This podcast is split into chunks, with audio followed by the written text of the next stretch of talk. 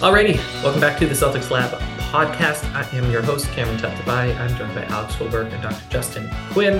The Celtics are on a roll once again. They're pretty dang good at basketball, um, but we're also about a quarter of the way through the season, so we have some real things to discuss. To do exactly that, we bring in my friend and yours, Bobby Krivitsky of Sports Illustrated. Bobby, what's up? Hey guys, appreciate you having me on. First time appearance. Uh, excited to get into all things Celtics. Yeah, um, Bobby... Bobby knows hoops. He knows football. He also sits next to me at Celtics games, which is fun. Um, Bobby, you are here to talk about the past uh, winning streak, the longer winning streak that was before that, and really what's going on with the Celtics. And then in the second half of the program and what we call the Celtics Lab, we're going to look at um, the Miami Heat because Celtics are going to play them twice uh, in the next few days, and really the Eastern Conference writ large. Sound good? Yeah. Absolutely. They've done a great job just handling business. Last night was their ninth straight win at T D Garden. And you talk about the two win streaks already building a second one now. They've won thirteen of their last fourteen contests.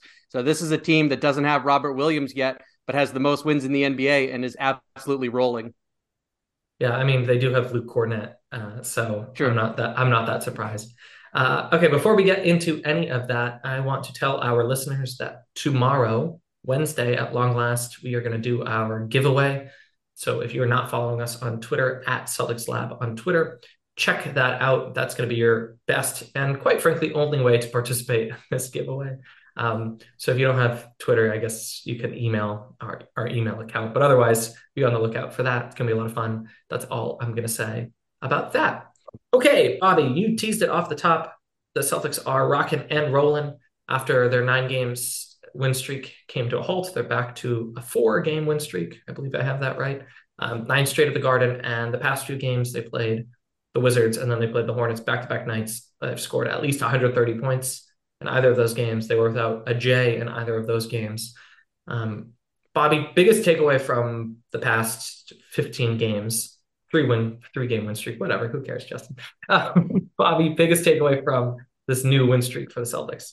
So in these last two games, it's been the first half bludgeoning, and they scored seventy-two without Jason Tatum against the Wizards, and then seventy-eight without Horford or Brown Monday against the Hornets.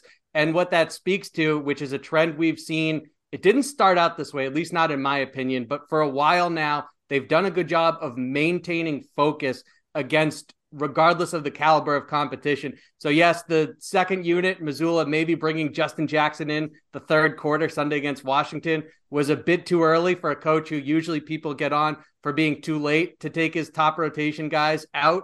But nonetheless, this team overall for a good chunk of the campaign now have maintained focus, continued to play the right game, no longer deviating from what's working and just continuing, like I said earlier, to bludgeon teams. And that's a refreshing change of pace.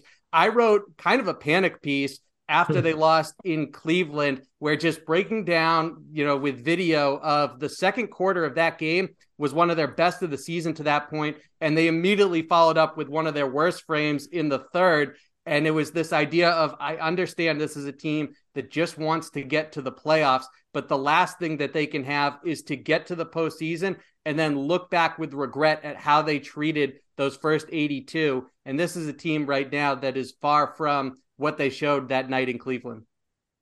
Yeah, the first uh, few games and weeks of the season, it felt like maybe they weren't as focused as they clearly look right now. Um, Alex, you were in-house for the Wizards game on Sunday. What were your major takeaways from that one? And then, Justin, you could tell us about the Hornets game. Yeah, so I think the major takeaways for me, um, I, I had two major takeaways. The first is that the Celtics ball movement is, I, I can't remember the last time it's been this good, frankly. I don't think I've ever seen a Celtics team. Probably nineteen eighty-six. Yeah, something like that. I, I don't think I've ever seen a Celtics team that knows how to move the ball this crisply and this effectively. Uh, their assist to turnover ratio is kind of staggering right now, and it's really... First off, Marcus Smart has put to bed any questions about whether he can be a starting point in, point guard in this league. He is clearly capable of doing that. He's clearly capable of running an offense.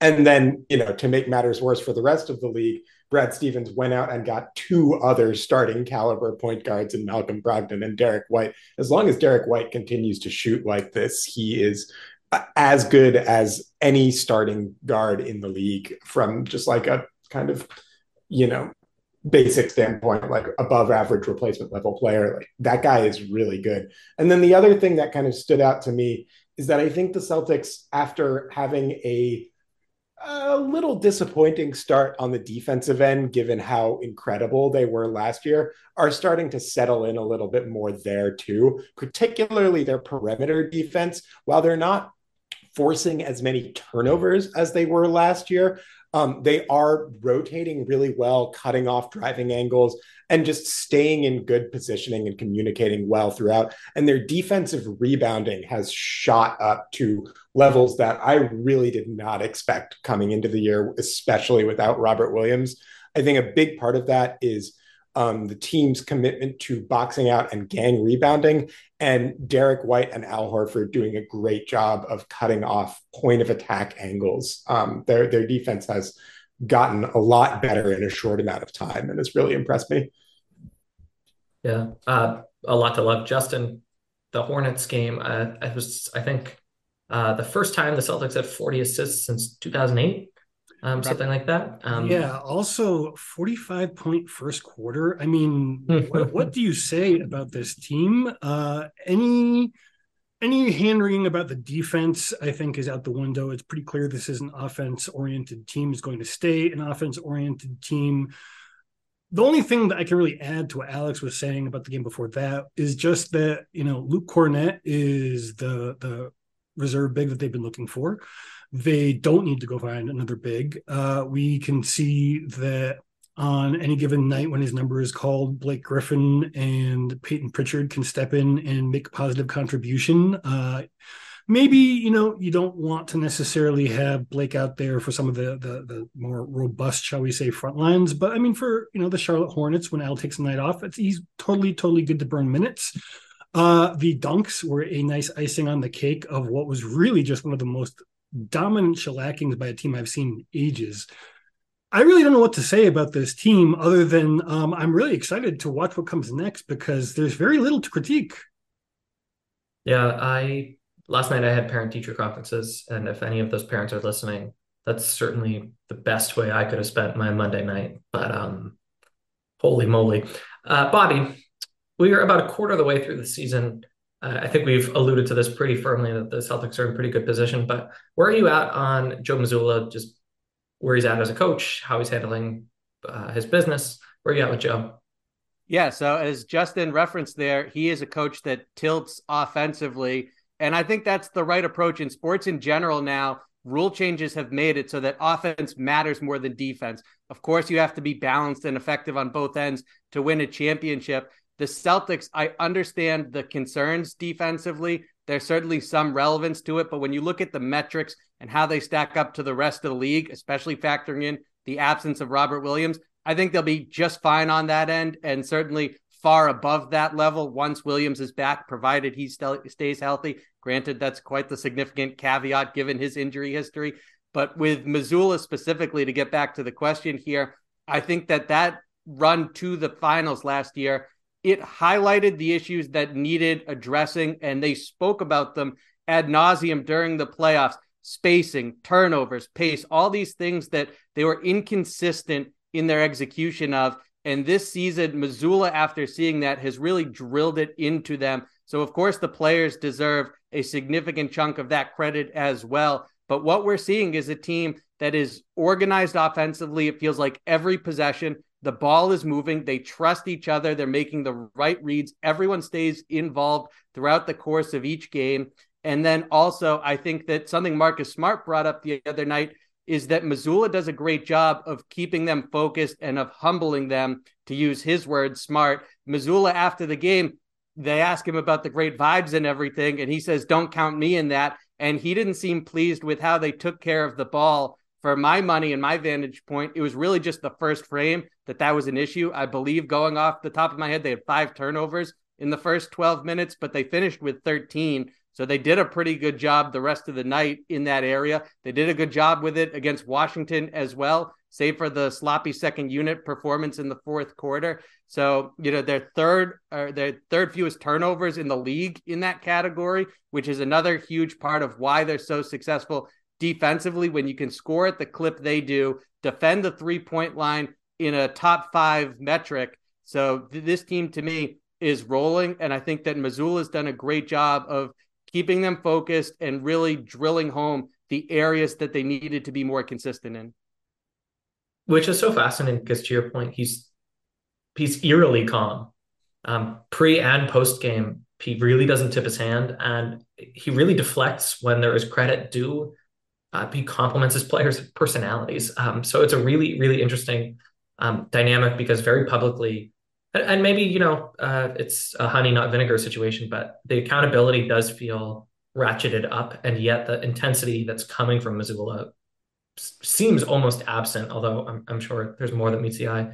Um, Justin and Alex, pick any player in reserve, anyone outside of the Jays, um, just because we have a ton in our rundown, and I don't know where to start because whether it's Brogdon or Smart um, or even Horford, you could really shout out any of the complimentary players uh, as a key to success. So I'll just let you pick whoever you want to talk about for a little bit. Sam Hauser. Teams sure. are targeting him on defense. It's not working. Just like, like, at what point are they going to realize that he's not as weak of a link as he was advertised as, which is the thing, honestly, that is one of the most interesting things that I've seen so far. And a little tiny shout out, not, not, I'll let other aspects of his game, if someone wants to pick him, Alex, uh, but Peyton Pritchard's defense, he's been really good too. And he hasn't been playing very much, but when he has, he's been totally fine. There are no obvious weak links on this team defensively. Yeah, I'll I'll just offer because Alex is on mute that that uh, Hauser is sneaky strong. Um, I, he's very barrel chested. I think he's stronger than people realize. And then Pritchard is just frenetic. I think Pritchard really works to make sure he's not a defensive liability. To take to take nothing away from Hauser. Um, but Alex, yeah, um, any player that you want to shout out. Yeah, I'm going to swing back the other way towards a player that uh, I think defensively his fundamentals were never in question, but has started to really blossom as an offensive player. And that's Grant Williams, who has been in and out of the starting lineup, depending on the situation. But one thing that Grant Williams has really started to incorporate into his game in a pretty effective and interesting way is now using the threat of his three-point shooting to get to the basket much more efficiently, which has a, really opened up a lot for the Celtics offense when he's on the floor. Um, Grant Williams obviously last year blossomed into an, a very high-level corner three-point shooter especially, but this year what he's been doing a lot more of is incorporating pump and drive into his game, where he'll throw up a shot fake from the corner, and because he's on the scouting report as such a good three-point shooter, you have to close out on him. He's using his size and strength and taking just kind of two quick steps into the lane and then using just like muscle to score over people. Um, it's not the prettiest or most elegant driving game in the way that like Jason Tatum or Jaylen Brown or Malcolm Brogdon's is, but it's really effective. And he's now shooting a career high from the paint as a result. So I think just, you know, Joe Mazzulla mentioned that one of the strengths of this Celtics team Uh, offensively is that they play random, that he doesn't actually call a lot of set plays. He doesn't run a ton of very specific actions for them. One thing that he has done a lot of is let players just kind of make quick reads on the floor and then trust that they're going to execute that. And I think Grant finding his identity as an offensive player and adding in just another wrinkle to his game is another example of the Celtics like playing random and having it work out for them. So, Bobby, uh, I want to ask you about some lineup changes. Maybe we can get into, you know, the possibility of a trade down the line or something, but as we've kind of established, the Celtics are rocking and rolling and really everyone's contributing. Um, the, the major change that's to come is that Rob Williams is going to come back into the fold. And I said tongue-in-cheek over the weekend uh, to a friend, if you squint, Luke Kornet does a really good Rob Williams. Um, and the more I think about it, the less tongue-in-cheek I think that might have actually been. Um, in thirteen minutes, uh, thirteen and a half minutes of gameplay, he's averaging over a block a game. Um, he's a real lob threat. So uh, what do you think happens when they bring Time Lord back, which incidentally is sooner rather than later, although perhaps we'll still have to wait till Christmas. But yeah, Bobby, the impact of bringing Time Lord back. I think there's two other elements of Luke Kornet that are really valuable. Defensively, I do have some, I think that we have not determined yet definitively if he is a playoff caliber rotation center on that end of the floor. He might be, but it's still an open book in this, in my opinion, at least.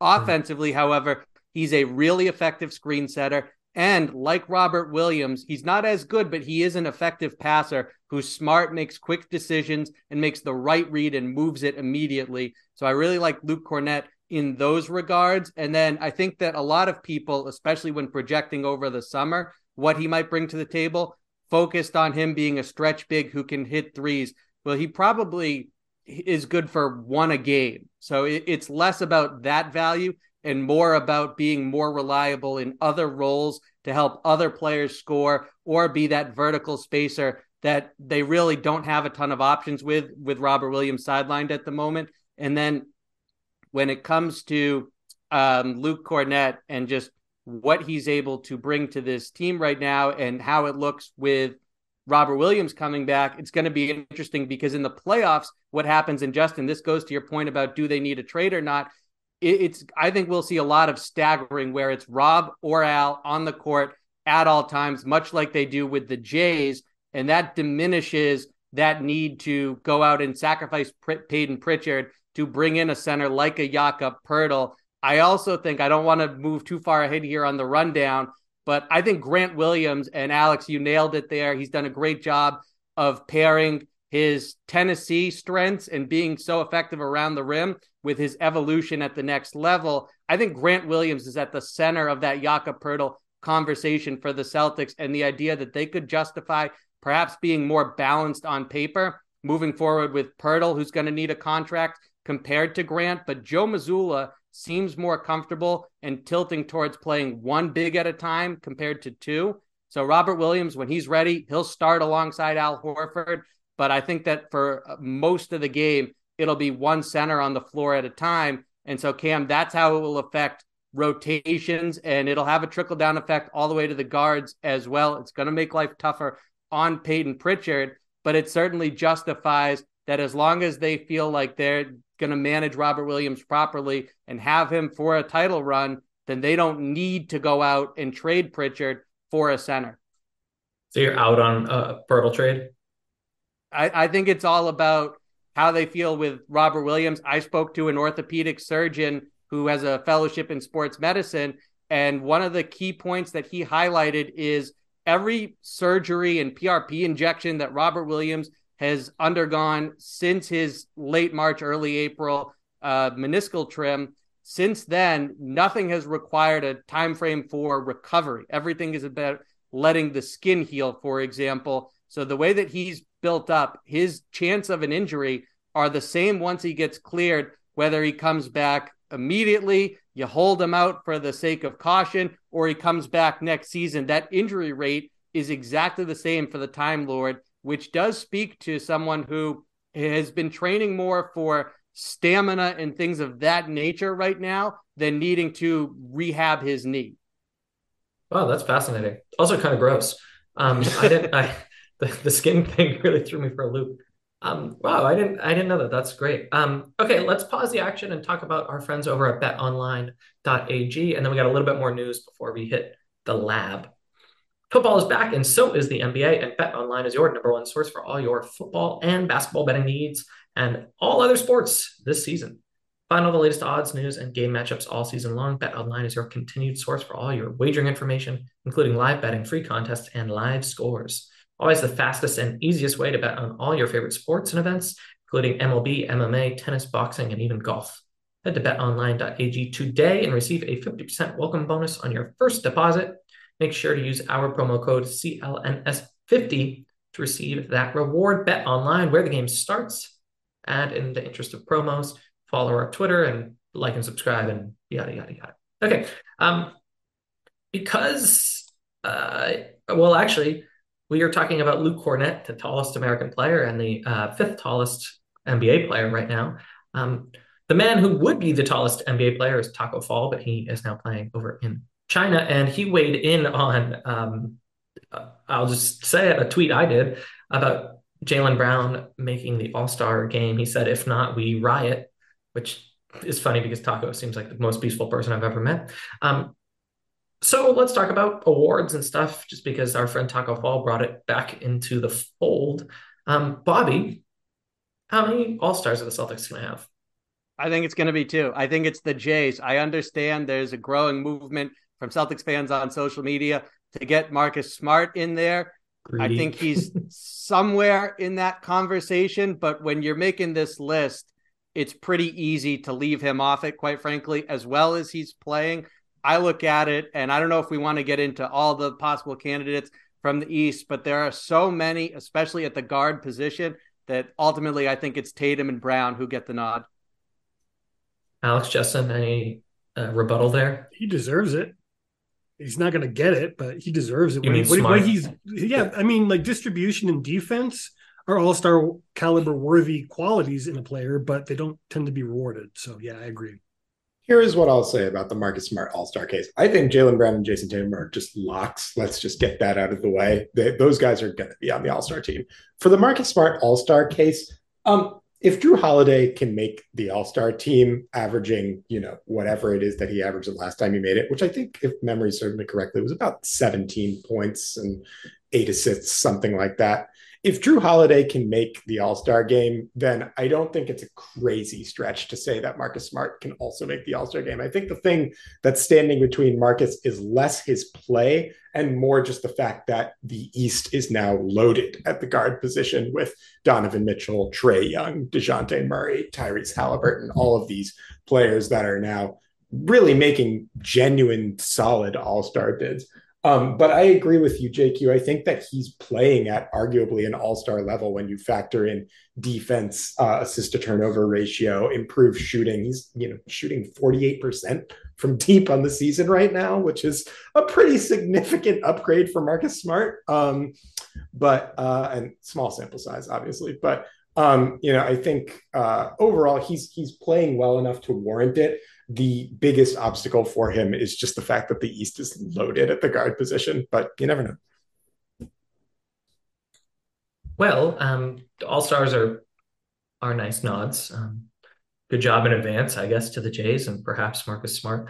Uh, the Celtics might be in the running for some other accolades. I just looked at bet online dot a g. You'll find different odds in different places, but according to BetOnline, our, our great friends, Jason Tatum has the number one M V P odds. Joe Mazzulla has the number one coach of the year odds, and Malcolm Brogdon has the number four six man of the year odds. You'll find slightly different uh, positions for those guys at different sports books, but our friends over at BetOnline seem pretty high on the Celtics. Bobby, pick one. Who's most likely to actually win their respective award? It's the most lofty one, but it's Jason Tatum for M V P. I'm glad to hear that BetOnline is in agreement with me, because at the moment, I have Tatum in the lead. It's him, Curry, and Doncic, and you can justify reshuffling that order however you see fit. But to me, Tatum, when you factor in everything from defensively, how well he's performing, not shying away from the most difficult challenge on the opposition, whether it's Ja Morant. And we knew that going into that Dallas game that Luka Doncic, Tatum's the ideal person to have matched up with him. It was just a question of his ankle. How often will he do it? And he started to do it a couple times out of necessity for the Celtics. Doncic was hunting Al Horford and Sam Hauser and scoring on them at will. And then Tatum stepped up to the challenge and shut him down. And it only took a couple tries for Doncic to say, okay, that's off the menu. I want no part of this. And when you look at Tatum, what he's doing there, when you look at, I understand Steph Curry, how he shapes Golden State's offense. And he's certainly doing more with less help right now than Tatum. But Tatum and four members of the second unit, those lineups have changed the complexion of the game on multiple occasions in Boston's favor. So I look at how well he's performing on both ends of the court, the consistency that he's out there almost every night, the minutes total. He checks every box to me. And when you look at his two-way performance to go with it, I have Tatum in the lead. Oh, I love that. Uh, Doctor Quinn, Alex, uh, who's walking away with hardware from your vantage point? I think there's a real chance that Joe Mazzulla is going to wind up as coach of the year, particularly if the Celtics finish with the number one overall record, which of course they are marching towards right now, um, in a in an Eastern Conference that I think a lot of people heading into the season agreed was going to be the more competitive of the two conferences. And so far that's played out, particularly with the rise of the Cleveland Cavaliers, with the fact that Giannis and the Bucks are still holding strong and only going to get better upon the return of Chris Middleton. If the Celtics can actually pull this thing off and finish with the number one overall seed, I, I just feel like it would be really hard to say that Joe Mazzulla hasn't earned that Coach of the Year award, especially given the historic offense that they're playing. I mean, I just, it's, it's a narrative-based award. Coach of the Year often goes to uh, whoever has like a, you usually have to have like a top two record in their conference to even be in the running. And looking at the other candidates who are probably going to be in the running, Monty Williams, Mike Budenholzer, um, you know, I, I think a lot of previous winners, guys like Mike Malone, Coach of the Year, they tend to reward the newcomer rather than the repeat winner more often than not. So I think if the Celtics finish with a top two record in the Eastern Conference, Joe Mazzulla is going to be right there. I mean, right now, the, the other coaches in that ilk, Joe Mazzulla is a plus two fifty, but then Will Hardy is a plus five hundred and Rick Carlisle is a plus six hundred. So you'd have to bet on those teams, Alex, to your point, winning and continuing to win for those bets to probably pan out. Um, I'm not a betting man, but it seems like there's some value if if you're uh, feeling bullish on, you know, the Pacers or the Jazz. Uh, Doctor Quinn, what about you? Any hardware that you see coming the Celtics' way? I do think that Tatum is the more likely of the two. Uh, I have some homework for us. Has an interim coach ever won Coach of the Year before? I don't know. Uh, you don't. Wow. Think I mean, it would necessitate him. Instinctively, you would think no. Yeah, yeah, but I mean, maybe, you know, because I mean, that is, you know, we haven't really like touched the elephant in the room with Coach of the Year, but like Mazzulla was not just dealing with, you know, playing well, right? Like the need to play well as a newcomer. He also had like a bunch of other things that were really weighing on the team enough where the Celtics went from like a lock to make it back to the N B A finals to a lot of people openly questioning whether or not they were going to be able to function as a team with so many things going on, and him being a new coach with so, so many things to deal with. He's done all of that and then more. Uh, I mean, it's very hard in my mind to construct a more compelling narrative. Few coaches have won titles in their first year, Nick Nurse, Paul Westhead, a few others. Um, but I don't know about the interim thing. I mean, it would require the Celtics, you know, holding on to that label, technically. I'm going to uh, do the homework for you. The answer to that question is no. There has never been an interim head coach in the N B A who has won uh, Coach of the Year. Cool. Fascinating. Um, all right, let's hop into the lab. But actually, sorry, gentlemen, that was a trick question. The, the hardware that is going to be won by the Boston Celtics this year is Brad Stevens winning Executive of the Year, because Um, goodness gracious, is this a well-constructed roster? But I couldn't find odds on it, so it, it wasn't available to you. You didn't know that. Okay, Bobby, we're going to hop into the lab. Let's put on your, your safety goggles. And we're going to talk about the East, but really we're going to start... Good job. The YouTube crowd is going to love that. My um, version of Luke Kornet. Yeah. yeah. um, we're going to look at the East, but we got to start with the Heat. The dreaded Miami Heat, because the Celtics will play two games against them this week, Wednesday and Friday. So, um, you know, the Heat are struggling with injury. They uh, had a tepid, about five hundred record. They're ten and eleven at the time of this recording. Bobby, what's your sense of where the Heat are at right now in late November and these two games coming up? I think the biggest thing is the misusage of Tyler Herro continues. This team doesn't have much offensive firepower. It's why the Eastern Conference Finals should not have gone seven games. And I understand they've been dealing with the Jimmy Butler injury, and so he's not going to play Wednesday. The expectation, it sounds like they're confident that he plays Friday. So my guess is that he does.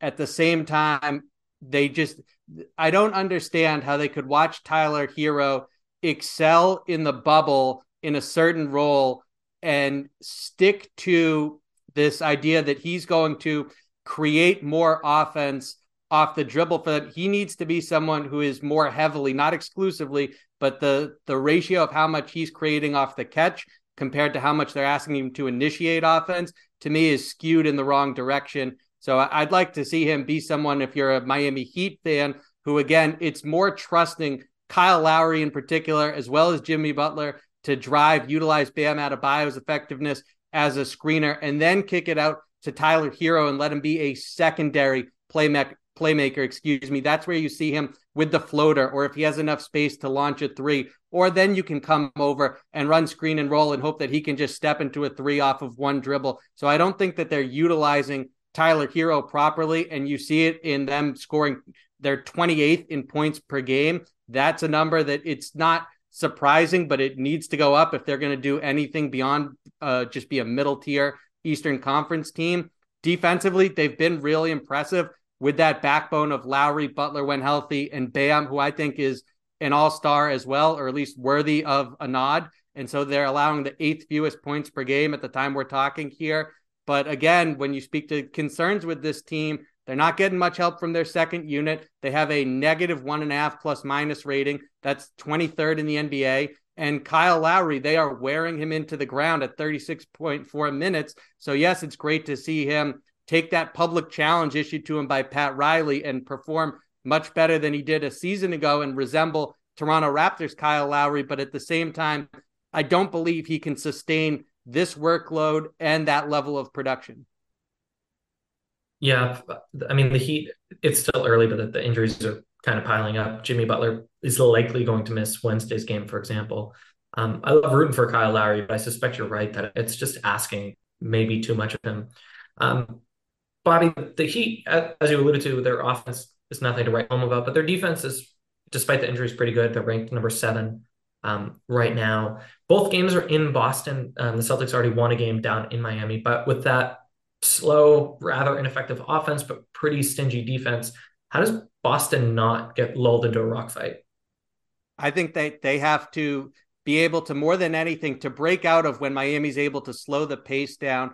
I think that they have to be really physical and assertive when it comes to their on and off ball movement. Miami is a team that is not just going to give you a free path to come set a screen or to cut across to get to the basket. So Celtics need to be forceful and purposeful with their on and off ball activity. And the other thing, as we saw when Sacramento made a little bit of a run and Dallas in particular, Cam, did the same thing, is that the Celtics, if you slow the pace down on them, they do still have that habit of everyone starts to get stagnant and just remain stationary. They get to a spot and they stay there. There's not much activity. So that's something that if the Heat are able to take control of the pace of play, one of those ways to break out of it is to continue doing what's successful and why the Celtics will have a lead. You know, I'm going to guess of double digits in the first half. And that is continue to move and stay active, keep the ball moving, keep doing all these things that th- we've been praising them for, because that is the key to making sure that the Heat aren't able to sustain maintaining control of the terms of play.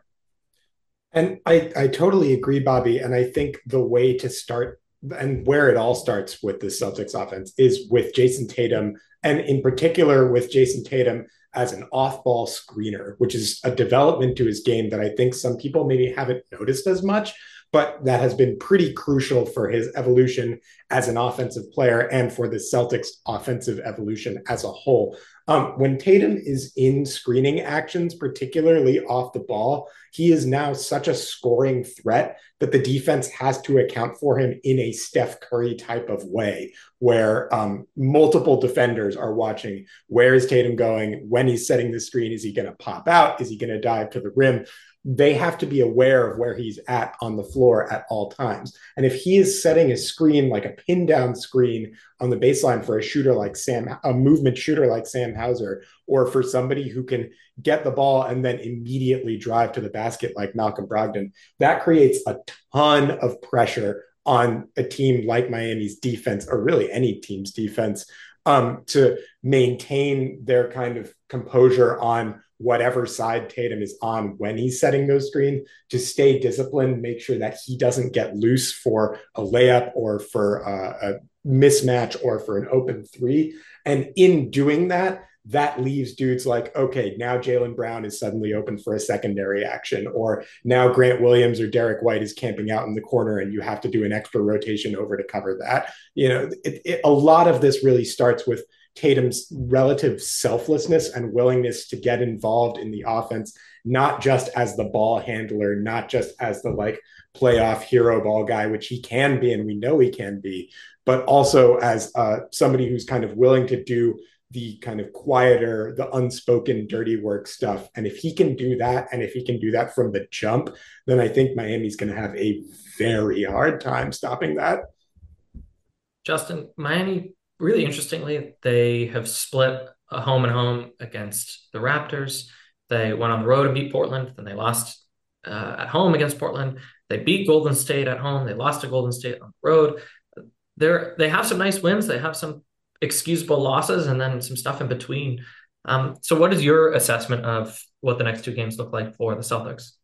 Well, they need to capitalize with Jimmy being out. I think that's a, a, a probable win. I think they're going to go go for the win with that. Uh, it's the game where he returned that worries me.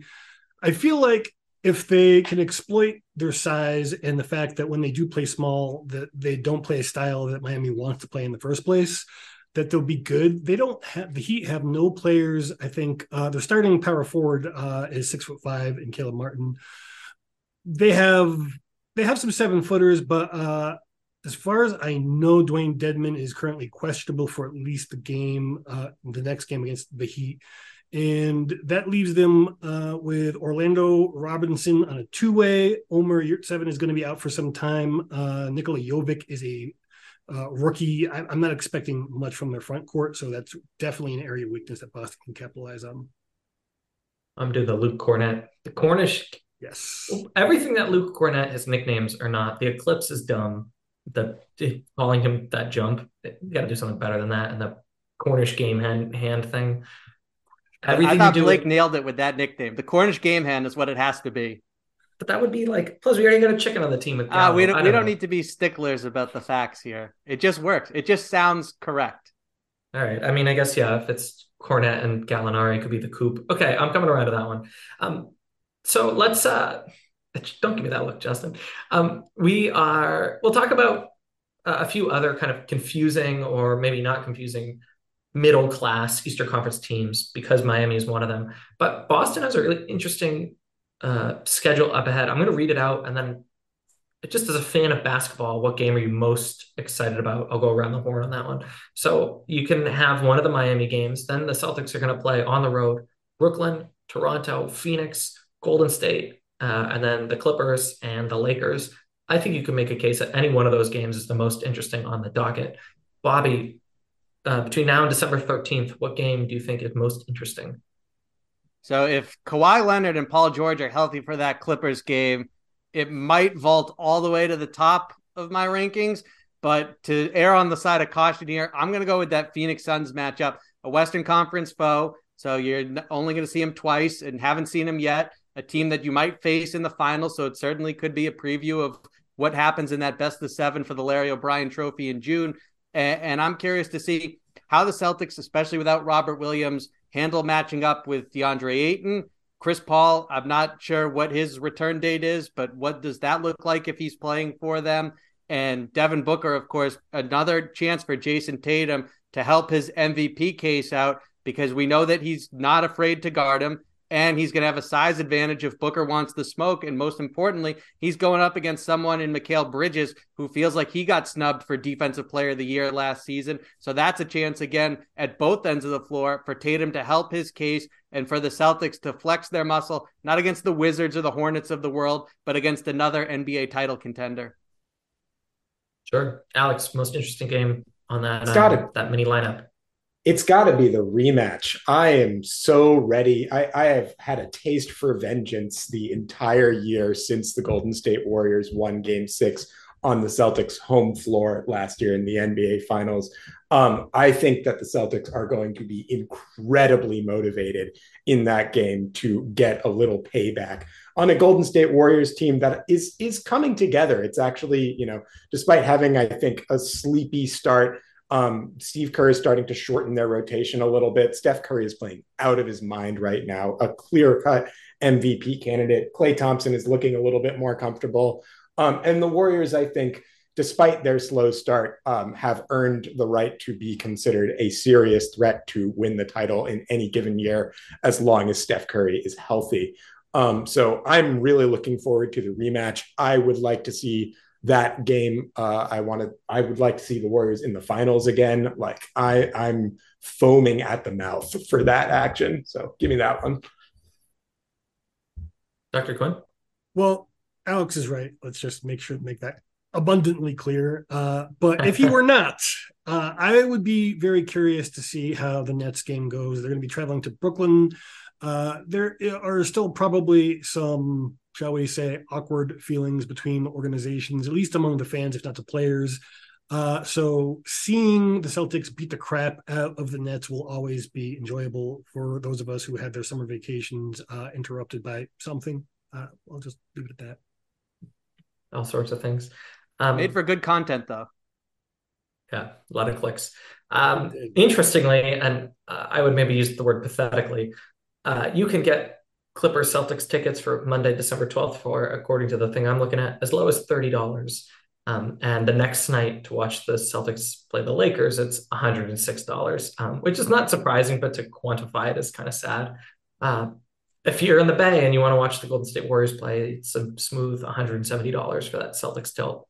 Um, yeah, but, I think yeah, they have the most expensive tickets in the league. Yeah, no, I, I, I think that you're... stadium. Exactly. Yeah, I'm going to be in the Bay uh, next week, and I kind of want to go to a Warriors game, but I, I'm going to be with people, so I, I, I'm not going to cover it. I'm going to go as a fan, and that calculus changes. Anyways, that's a me problem. Bobby, we will spend a few more minutes, if you don't mind, and um, we're just going to talk about what is a confusing crop of teams, I think, in the East, some of whom the Celtics will play actually in order. Um, so we don't need to spend too much time on on it because it's still early and also these teams might stink, but let's run through some of these interesting middle-class Eastern Conference teams. We'll, we'll do the same thing. We'll go around the horn. So maybe give me ten to thirty seconds on how you feel about this team. Uh, we already did Miami. Anyone have any other thoughts on Miami? Cool. Miami is ten and eleven. Yeah, Alex. The only thought that I have for Miami is I'm still just not sure what the plan is for them at the four spot. Like I've seen a little bit of Caleb Martin. He's been solid, but I just, I kind of feel like the, one of the reasons that I'm a little dubious about their chances is because Jimmy Butler, while he can play big at times, we know he can, particularly in the playoffs, he really doesn't have the size to match up with the elite fours of the uh, Eastern Conference. And, you know, I, I like Caleb Martin. I think he's a nice role player, but if you're trying to win the title, it strikes me that I feel like they need, they need another wrinkle. And in particular, they need a large wrinkle, some extra size to help Bam Adebayo out there a little bit. So I'll be curious to see what they do at the trade deadline. I know they've been spending a lot of time trying to shop Duncan Robinson to whoever will take him. Uh, and, you know, there, there might be a need for that for somebody, but it seemed like they really need a four. You're probably right about that. I, I mean, I'm never going to bet against Eric Spoelstra. So at, at ten and eleven, who knows what will become of the Miami Heat. All right. Uh, the Brooklyn Nets are eleven and eleven. I think we kind of already know what's going on with them off the court, but on the court, Bobby, what do you think of this Nets team, you know, from an X's and O's perspective? I think they're playing better. It started while Kyrie was out under Jacques Vaughn, and one of the noteworthy just changes that happened was that game against Dallas where Kevin Durant comes out in the second half and takes it upon himself to guard Luka Doncic, and he's getting up into his chest and in his airspace and did a really impressive job and just carried the load at both ends of the floor. And now you're seeing more production out of players lower down the list like Royce O'Neal. Joe Harris is starting to get more comfortable. And most importantly for them, Ben Simmons, you know, we just absolutely crush him every time he has a bad performance, as if he didn't just miss an entire season's worth of basketball, dealing with, you know, anxiety and mental health issues and a back injury and everything. But he's starting to look more like himself defensively. And I, I think they've really done a much better job of challenging him offensively to the point that he's calling out Kevin Durant for passing up a dunk, that he's playing aggressively. He was really the only one that showed up in Philadelphia. So you can also, one way to, to slice that is it's an encouraging sign that given the context of it all, that Ben Simmons was not afraid of the challenge or the environment or anything like that and had himself a pretty good game. It was more disappointing that his teammates didn't have his back that night. So Ben Simmons starting to turn around is an encouraging development for Brooklyn. They have plenty of flaws defensively, and there's all kinds of volatility when you look up and down that roster and on and off court issues. But at the same time, it is a team that's six and four in their last ten games, winners of two straight. And I, I think they're starting to turn it around. And we certainly know that there's a title contender within them, even if it they don't ultimately look the part of that come the playoffs. Sure. Let me also throw in that they might be getting a double-digit scoring uh, forward who will help fill a position of need for them back again fairly soon in T J Warren. And if he stays healthy, which is, again, another big if in terms of that regard, uh, they're going to be a pretty good team. You know, they're going to be a better than five hundred team. I don't know if their defensive issues are going to be solved, uh, but they will be a at least play-in team, and they, they may even threaten for home court.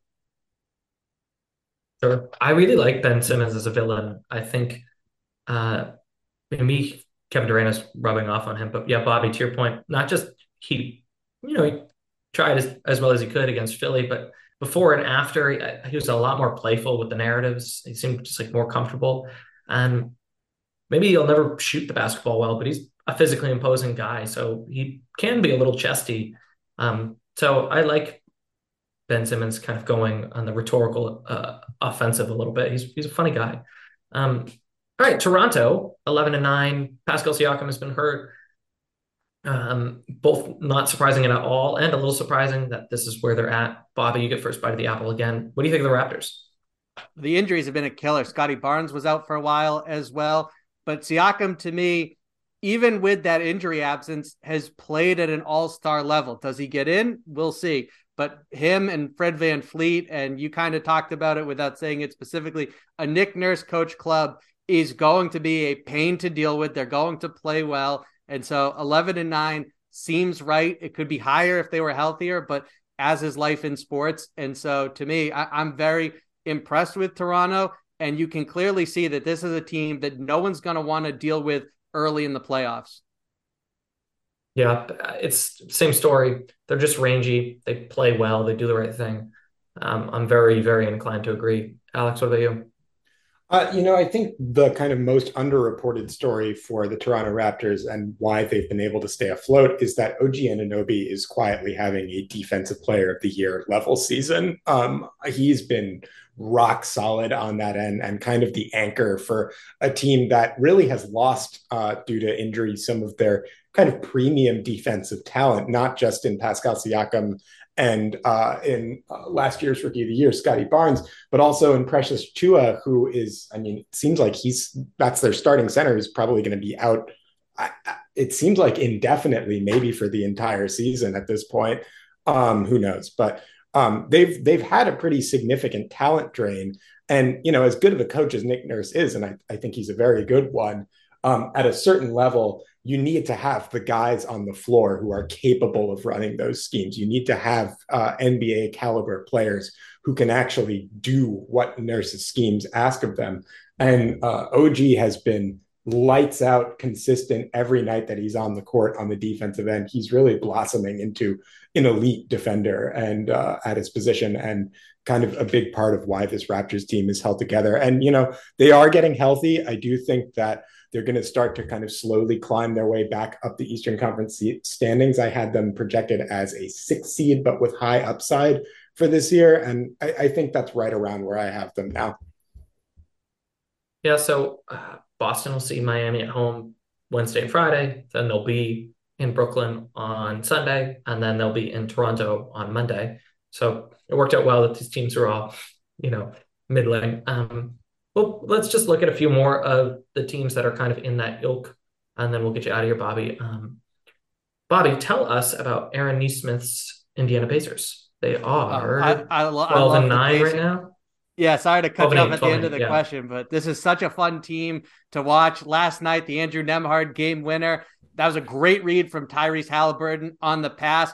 I think a play right before it that got lost in the shuffle is the Pacers showed their hand. They were ready to have that sideline inbounds, and the referee stopped play to make sure they had the clock right. And you could see it wasn't just Rick Carlisle, a coach, a coach is going to be frustrated. Of course, a coach, excuse me, is going to be frustrated by that. The players were exasperated. Some of them had hands on the knees. And what do they do? They inbound it. And yes, it's the Lakers, but Tyrese Halliburton slices through them for a relatively easy layup to tie the game. LeBron scores. They come right back with the game-winning three off an offensive rebound. And th- th- they're fun to watch. Benedict Mathurin, he was talking about LeBron has to prove it to me. I'm pretty sure that he outscored him. It, you know, maybe that last bu- bucket changed it, but he was certainly ahead of him for most of the night and had an excellent game.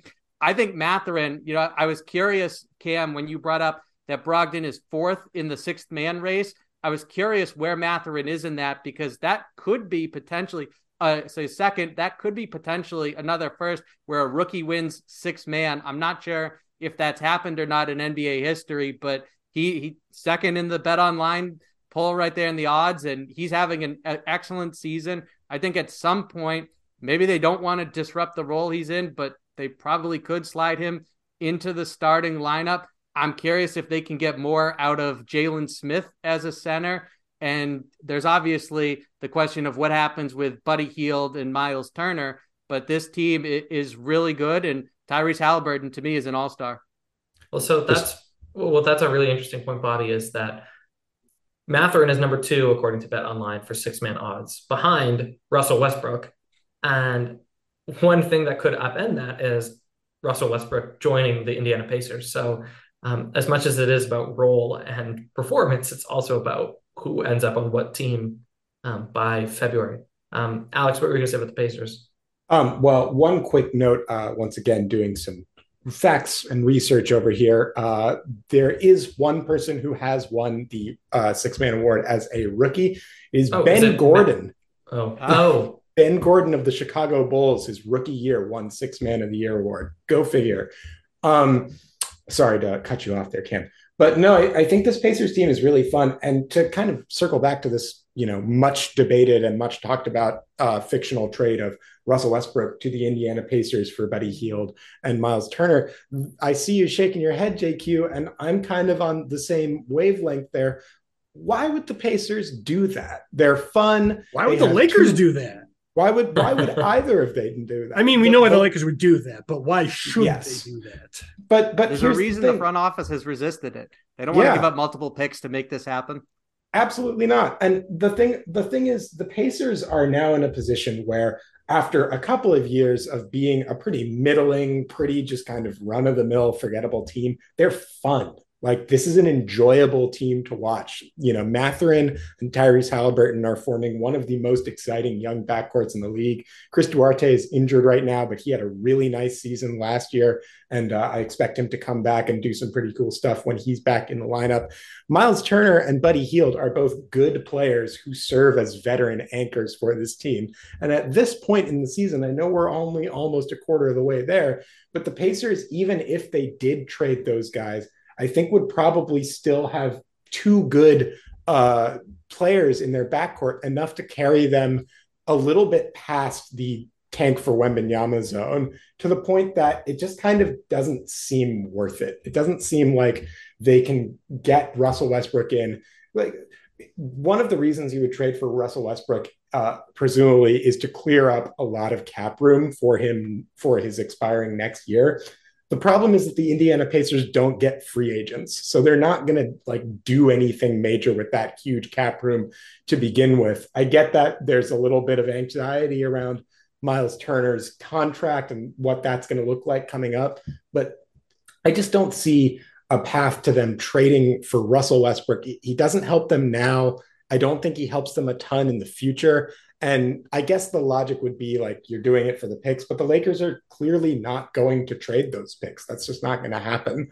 So I, I, I really don't see it. I feel like this Pacers team might make a couple of periphery moves to shore up their rotation a little bit, but seems to me like they're trying to make a playoff run. They're not in the tank zone. So playoff run, nothing. They're fourth in the East right now. They're uh, three solid games ahead of the Chicago Bulls, who are eleventh. So it's early, but yeah, I, I mean, barring injuries, the, the run has begun. Um, Bobby, we've kept you long enough. We saw what the Wizards look like. We've seen what the Hawks look like. Um, so uh, unless you have a burning hot take that you got to get off your chest, I think the listeners know enough about those two teams. Um, and we started with just gushing about how good the Boston Celtics are, and we're going to end with there's a lot of good, not great teams in the East. Um, so this was kind of a kitchen sink episode, but I do think we'd like to summarize. When you start at the top, you got to slide down. Yeah, exactly. Um, in summary, the, the trade between the Pacers and the Lakers won't happen. The Celtics are very good, and um, we love Luke Kornet here at the Celtics Lab podcast. Um, Bobby, tell the people where they can find you. Thank you. So the best way to find me is one, si.com slash NBA slash Celtics. And then also I have a Twitter addiction. So at Bobby Krivitsky, for those of you watching, glad to share it, Justin. And those of you watching on screen, you can see how that last name is spelled. But if you're listening to just the audio version, it's not the easiest to try and guess at. So that is B O B B Y K R I V as in Victor, I T S K Y. Tremendous. Yeah. One to another. Sometimes you just got to spell it out. All right. Uh, like we said off the jump, we've got a giveaway coming at you as soon as tomorrow. So if you're not already following at Celtics Lab on Twitter, go ahead and make sure you're doing that. You can win yourself some swag. Otherwise, thanks for listening, and we'll catch you soon. Adios.